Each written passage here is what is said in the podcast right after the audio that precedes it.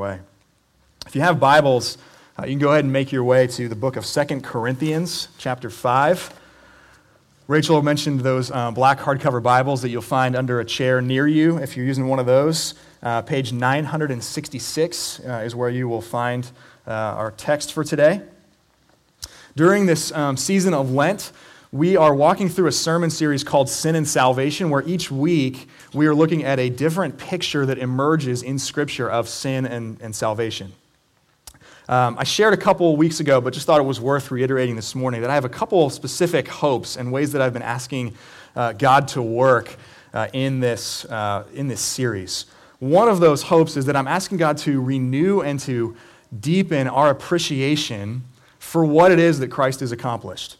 That he'd renew and deepen our appreciation for what salvation is. That salvation wouldn't just be kind of this nebulous word that's like something we talk about when we come to church because we think we're supposed to, but we'd really deepen our understanding of what salvation is.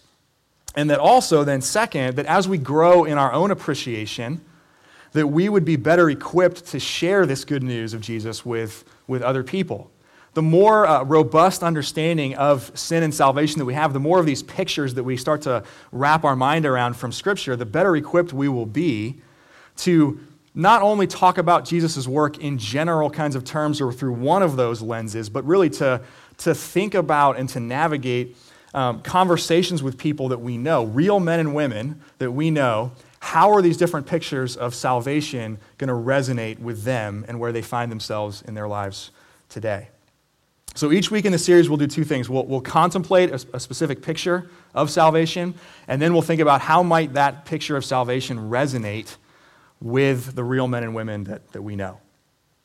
So first, we'll contemplate, and today we're looking at the salvation picture of reconciliation. Reconciliation. And that is that though you and I were God's enemies because of sin, that our relationship with God has been fully restored through the death and the resurrection of Jesus Christ. And there are a handful of texts in the Bible that we could use to consider this salvation picture of reconciliation. Today we're looking at 2 Corinthians chapter 5, verses 16 through 21. 2 Corinthians, just a really quick background on that. 2 Corinthians was written by the Apostle Paul in the mid-50s AD, somewhere around 56 AD. Paul has a very long and tumultuous relationship with the church in Corinth. He writes ultimately at least 4 letters to that church, addressing various situations and problems that emerge there. We have 2 of those letters in our Bible. We know them as 1 and 2 Corinthians. But in those letters themselves, Paul also references 2 additional letters that he sent to this church that somewhere along the way have gotten lost. We don't know what the content specifically of those letters is. If you were with us this past fall, we really looked at almost the entirety of the book of 1 Corinthians. So today we're looking at just a small portion of 2 Corinthians in chapter 5. And so if you have your Bibles, you can go ahead and follow along with me as I read. And I invite you now to listen with open ears to this book that we love. From now on, therefore, we regard no one according to the flesh. Even though we once regarded Christ according to the flesh, we regard him thus no longer. Therefore, if anyone is in Christ, he is a new creation. The old is passed away, behold, the new is come. All this is from God, who through Christ reconciled us to himself and gave us the ministry of reconciliation. That is, in Christ, God was reconciling the world to himself, not counting their trespasses against them, and entrusting to us the message of reconciliation. Therefore, we are ambassadors for Christ, God making his appeal through us. We implore you on behalf of Christ, be reconciled to God. For our sake, he made him to be sin who knew no sin, so that in him we might become the righteousness of God. This is God's word. Let me pray for us. Jesus, you are the image of the invisible God. And by you, all things were created, things in heaven and things on earth, things that are visible, things that are invisible. All things were created through you, and all things were created for you. In you, all the fullness of God was pleased to dwell, and through you to reconcile to God all things. Jesus, you have made peace by the blood of your cross. And so may your Spirit this morning, just in these few moments that we have together, may your Spirit open our eyes to see, may your Spirit open our ears to hear, that we might know this peace and that we might know the one who has purchased it for us. And we pray this in Jesus' name. Amen. So we see really four parts, four ways we could talk about or think about reconciliation from this text. The need for reconciliation, the cost of reconciliation, the reality of reconciliation, the progression of reconciliation. The need, the cost, the reality, and the progression. So first, the need for reconciliation. Reconciliation is the bringing together of sides that are estranged from one another. It's the changing of a relationship from anger to love, from hostility to friendship. And so even when we encounter the word reconciliation, that tells us a lot. The word reconciliation presupposes that there was at one point an intact, vibrant relationship between God and humanity. And we read about that relationship all the way back at the beginning of Scripture in the book of Genesis. God creates men and women in His image, and there is a perfect and intact relationship between them. But the word reconciliation also presupposes that something has broken that relationship and that there is now enmity and hostility between God and humanity. So we wouldn't even have to talk about reconciliation. Reconciliation wouldn't be necessary if God and people had maintained a harmonious relationship. Pastor and theologian named John Stott says it this way. He says, if what was created through Christ needed later to be reconciled through Christ, something must have gone wrong in between. If what was created through Christ later needed to be reconciled through Christ, something must have gone wrong in between. What went wrong in between? Sin. Sin is what has gone wrong in between. In the midst of the perfection of what God has created, we, humanity, rebelled against God. We chose our way over God's way. We trusted ourselves. We chose to trust ourselves instead of God. And because of our rebellion, God and humanity were estranged. And the enmity there in that relationship really exists on both sides. So on God's part, there is God's hostility toward humanity's sin. His justice, his holiness, his perfection means that he must treat sin with hostility. He cannot give it quarter. He cannot treat it nicely. He's hostile toward sin. Humanity also has hostility toward God. And we don't often think about it that way, do we? But really, every time that I sin, every mistake that I make, we like to downplay it, but every time I sin, that is a declaration of my hostility against the one who made me for himself. It's a declaration of my hostility against God's good design for my life and me saying, you know what, that's great and all. I'm going to choose to trust myself and do it my way instead. And with that hostility comes separation. The hostility, both God's hostility against sin, our hostility against God, that keeps us from experiencing this intimate relationship that we each were designed to have and that humanity did have with God before sin entered the world. So we need reconciliation with God. There's a need for reconciliation. But what we see immediately is that reconciliation will come at a cost. So let's talk about that, the cost of reconciliation. There is always a cost to reconciliation. And the cost of that reconciliation is always proportional to the amount of hostility involved. So the greater hostility there is between two parties, the greater the estrangement that results from that hostility, and therefore the greater the cost of reconciliation to bring those two sides back together. So sometimes that cost is relatively small. When my kids, I have two daughters, when they fight over what they call the blue horse spoon, it's a little spoon that has a blue horse on it. All right, when they fight over that, that can bring out a toddler-sized dose of hostility toward one another. It can bring estrangement between two sisters. But the cost of reconciliation there is relatively small. One of them does the incredibly self-sacrificial act of using another spoon for the day and waiting to use that spoon the next day when it's their turn. So sometimes the cost is relatively small, but often the cost is far greater than that. And we know this from our own relationships and particularly the broken relationships in our lives. Some of the most powerful photographs that I've ever come across in my life, they appeared in the April 2014 edition of the New York Times Magazine. You can access the digital version for free online. I'm happy to send you the link if you want to see it. April 2014 edition of the New York Times Magazine.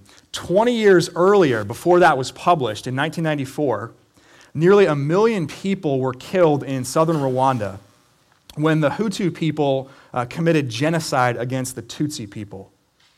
And in the 2 decades, and even in the years since, in those 2 decades that followed, there were different nonprofit organizations, there were different churches, governmental, non-governmental agencies that all came together and have been doing counseling with both the perpetrators, the Hutu perpetrators, and the Tutsi victims, the survivors of that genocide, in really what's been a national, broad-sweeping effort at bringing reconciliation.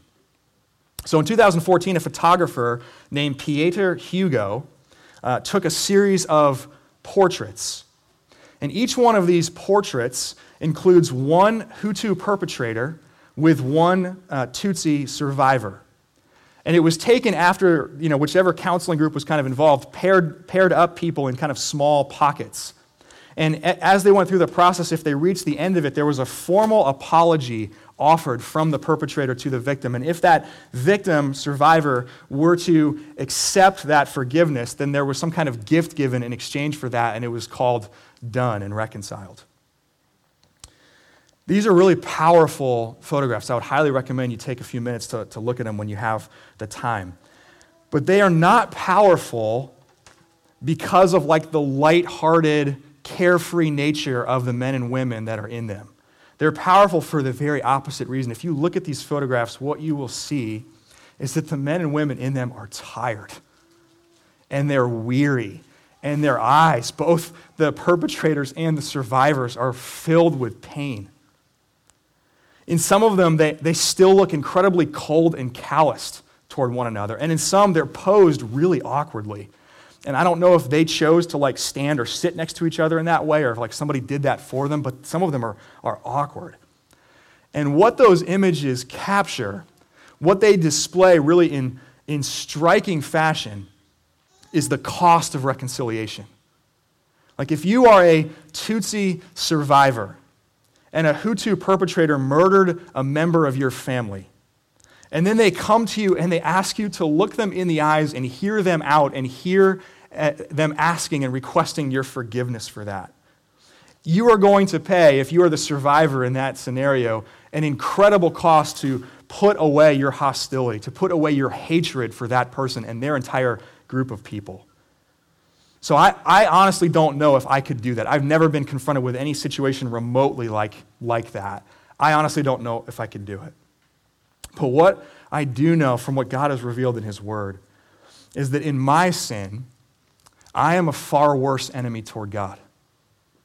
I'm a far worse enemy toward God. I do know that I set myself in opposition not only to fellow image bearers of God, precious men and women created in the image of God like I am, I also set myself in opposition to God Himself. And I choose my own way, and I choose my own kingdom and my own desires over His. And that I not only rebelled against God Himself, but then in my rebellion, I contribute to the pollution and the corruption of the good world that God created, and I make the world worse in that sense for everybody else.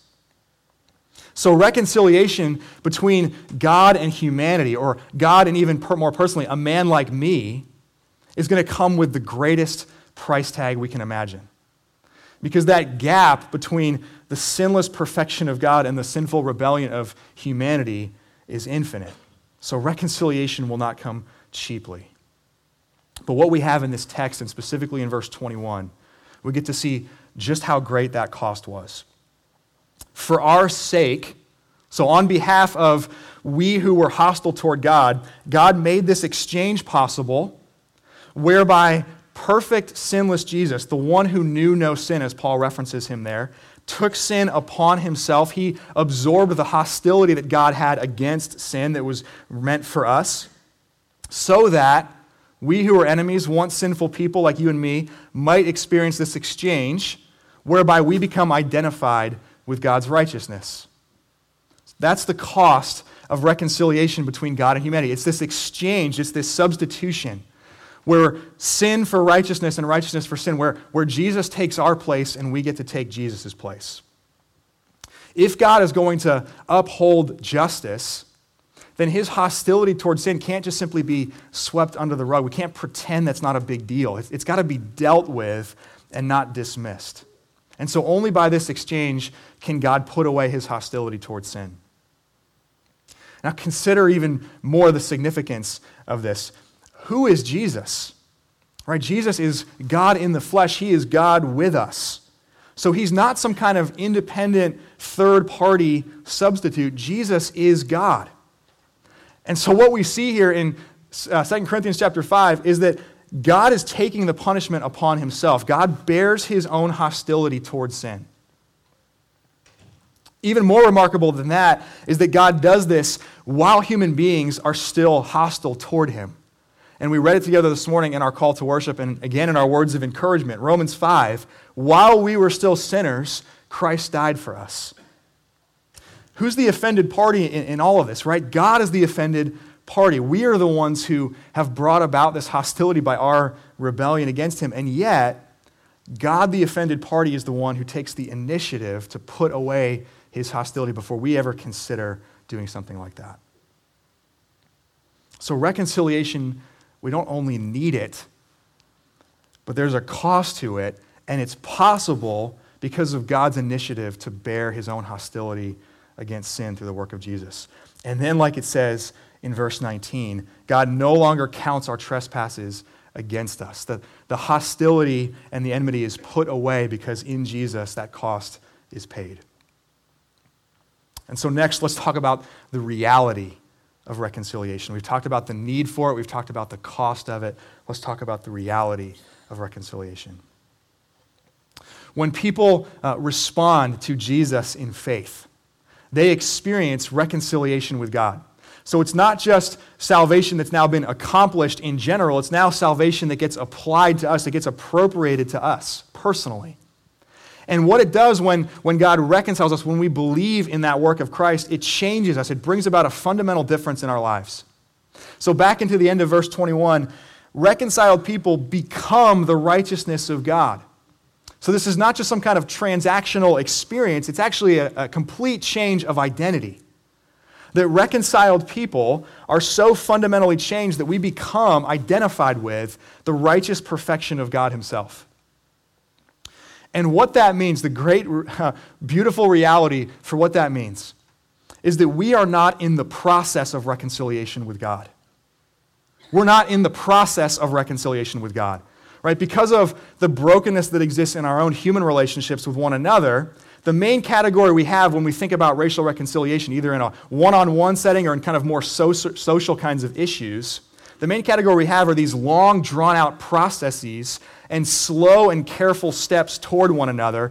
Maybe at the end of that, we'll actually experience reconciliation, and maybe at the end of that, we won't. But because we become the righteousness of God, it is done. It is done in Christ. We are reconciled to God. The Scottish theologian P.T. Forsyth says it like this: reconciliation was finished in Christ's death. Paul did not preach a gradual reconciliation. He preached what the old divines used to call the finished work. He preached something done once for all, a reconciliation which is the base of every soul's reconcilement, not an invitation only. And that's why Paul can say this famous verse in verse 17, therefore, if anyone is in Christ, he is, present tense, already, right now, a new creation. The old has passed away, the new has come. The reality of reconciliation means that God isn't still working things out with us. Right? We aren't in conflict resolution with God. We aren't attending couples counseling with God. We aren't attending a peacemaking seminar with God. Those photos, 20 years later, the Hutu and Tutsi men and women still bear the weariness and the pain of all that hostility that existed between them. But not God. But not God. With God, peace has been made.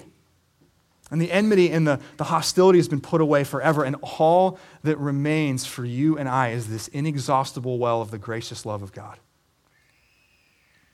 What is God's disposition toward you?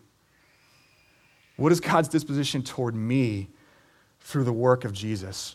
It is that even on our worst day, even at our lowest point, we are the beloved, reconciled sons and daughters of God. We are God's friends, and there's no enmity or hostility remaining between us.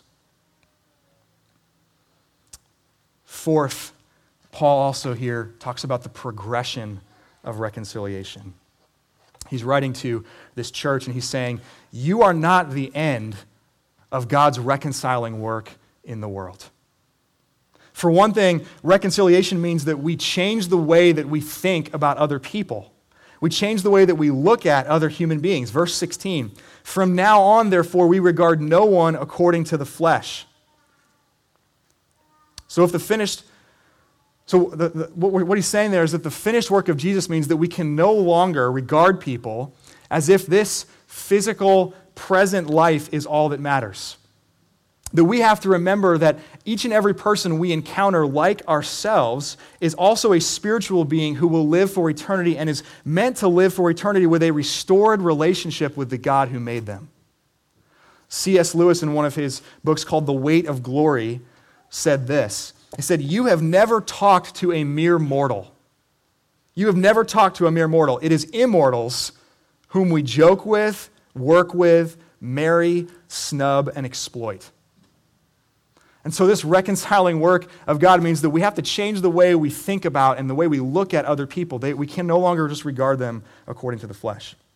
And in light of everything else in this passage, we remember that other people like us need the very same reconciliation with God that we need, and that that's been purchased by this great exchange of Jesus. And what Paul then spells out here in these few short verses is the incredibly significant role that you and I get to play in God's reconciling work. And namely, it is that we become reconciled reconcilers. Who are Christians? What's another way to describe Christians? They are reconciled reconcilers. God gives us, Paul says, the very same people that have been reconciled now to him. He gives us the ministry of reconciliation.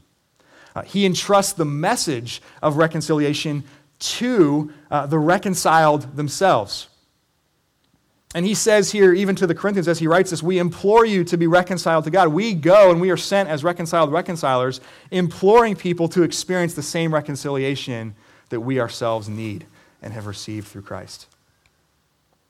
And so in that spirit, let's now just transition a little bit and talk about how this picture of salvation, this picture of reconciliation, might resonate with the real men and women that you know. Right? How might reconciliation resonate in our moment, in our cultural context?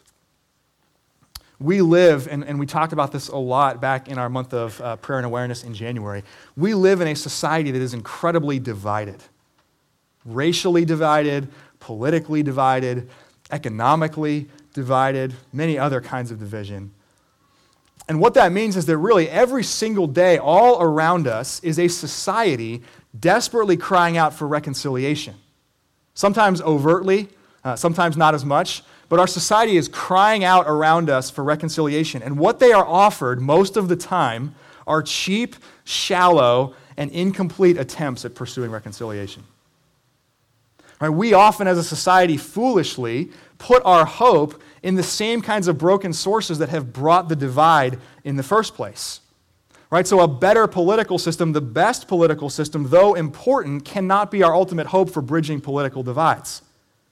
And understanding our distinct racial identities, though important, can't be our ultimate hope for racial reconciliation.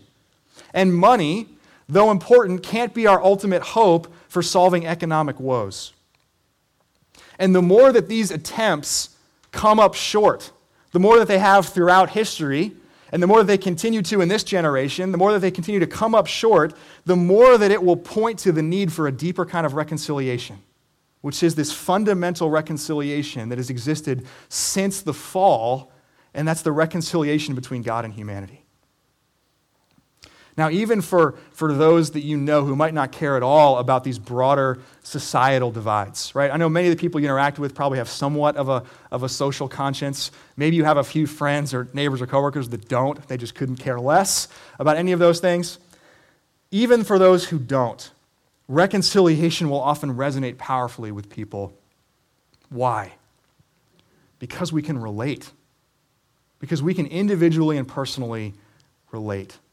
We've all experienced hostility and enmity and estrangement in our relationships with other people. And so reconciliation, I think, uniquely out of the different pictures of salvation that we have in Scripture resonates with people because of our own firsthand experience.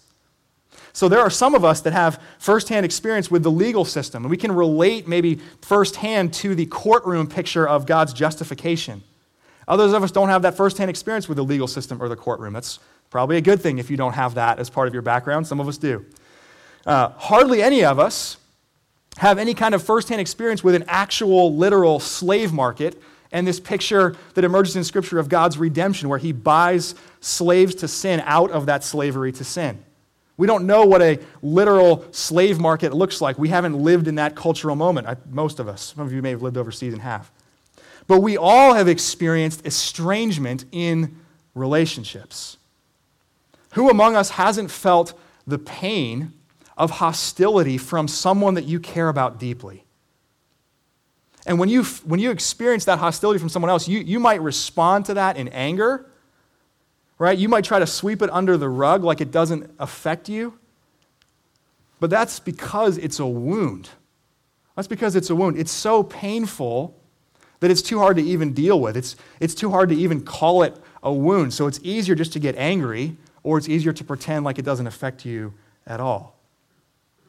And likewise, who among us hasn't contributed to estrangement in relationships? Who among us hasn't allowed our own hostility, whether that's a passive form of hostility or a very active form of hostility? Who hasn't allowed our hostility to drive a wedge between us and someone else? Right? Underneath the brokenness of our relationships, there's a longing for reconciliation. And we might go about our days and our weeks pretending that there's not a need for that because that's easier. And no doubt we will not be excited to. We will struggle to be the ones who take the first step in pursuing it because we're proud and it takes a lot of humility and it takes a lot of vulnerability to approach someone that you are estranged with and say something like, I miss you. And something has gone horribly wrong in our relationship, and I don't want it to be that way anymore. I don't know if you've ever had to do that to somebody, with somebody. That takes a lot of vulnerability and a lot of humility to be the one that moves first. But there isn't a single person in this room or who lives on your street or who works next to you at your job, among all the men and women that you and I interact with, there isn't a single person who is experiencing complete wholeness in their relationships. And what that means is that every single person that you and I interact with is longing for reconciliation already. They're already longing for reconciliation. From the minute that any of us experiences abuse or betrayal or rejection or hostility or hatred, the groundwork has already been laid in the deepest places of our soul to understand and to appreciate this salvation picture of reconciliation. And I hope you're even sensing this now. Reconciliation is one of the most personal pictures of salvation that we have in the Bible. It says that salvation is not some kind of impersonal cosmic transaction carried out by a God who just is kind of like, turning gears behind the scenes. Reconciliation is the salvation picture that says this is God restoring this intimate relationship that has gone horribly wrong. It's that you and I have destroyed our friendship with God and that he has paid the cost to restore that friendship. It is that you and I have forsaken our first love and God, the jilted lover, has pursued his runaway bride. And so as each of us grows in our own appreciation for what Christ has done, we can then speak with power and we can speak with clarity. We can speak of the worth of Jesus' reconciliation into the broken relationships, not only in our own lives, but the broken relationships among those that we get to know and call friends. We can invite other people to consider what we ourselves must consider every time that we come face to face with this salvation picture of reconciliation. And that is this realization that says, where would I be if God treated me the way that we treat one another in our human relationships? Where would I be if God treated me the way that we often treat one another in human relationships? What if God were too proud to take the initiative to put away his hostility, to put away his enmity? God's hostility towards sin is pure. It's more valid than any of the hostility that we might experience toward another person. And there was no blame, as there often is in human relationships. There's no blame on God's side for him to take in the fracture of our relationship. And yet, he not only takes the first step toward us, in Christ he takes all of the steps toward us. And he puts away his hostility through the cross of Christ so that we who were once his enemies might now be his friends. So may we, as we read texts like this and think about the salvation picture of reconciliation, may we rejoice in our reconciliation that is purchased through the work of Jesus. May we never forget our need for it, the cost of it, and that cost has been paid so that it is a reality. And then may God use us as he continues his great work of reconciling the world to himself. Amen. Amen. Let's pray.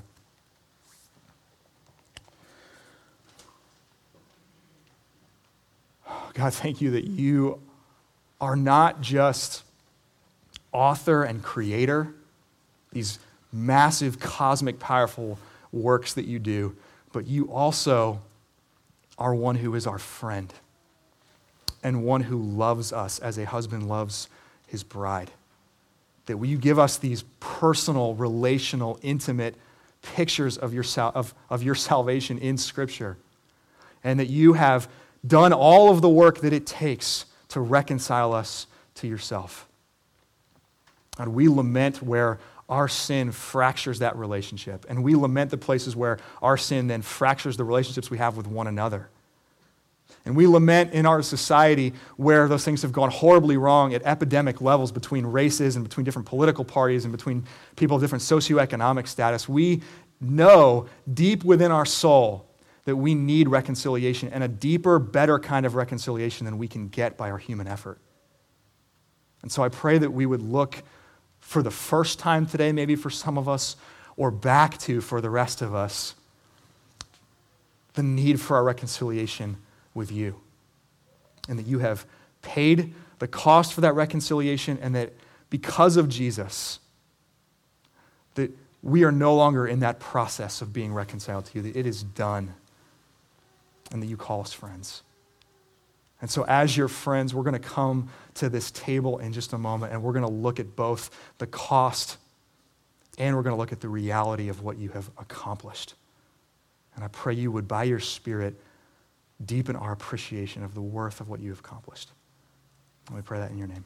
Amen.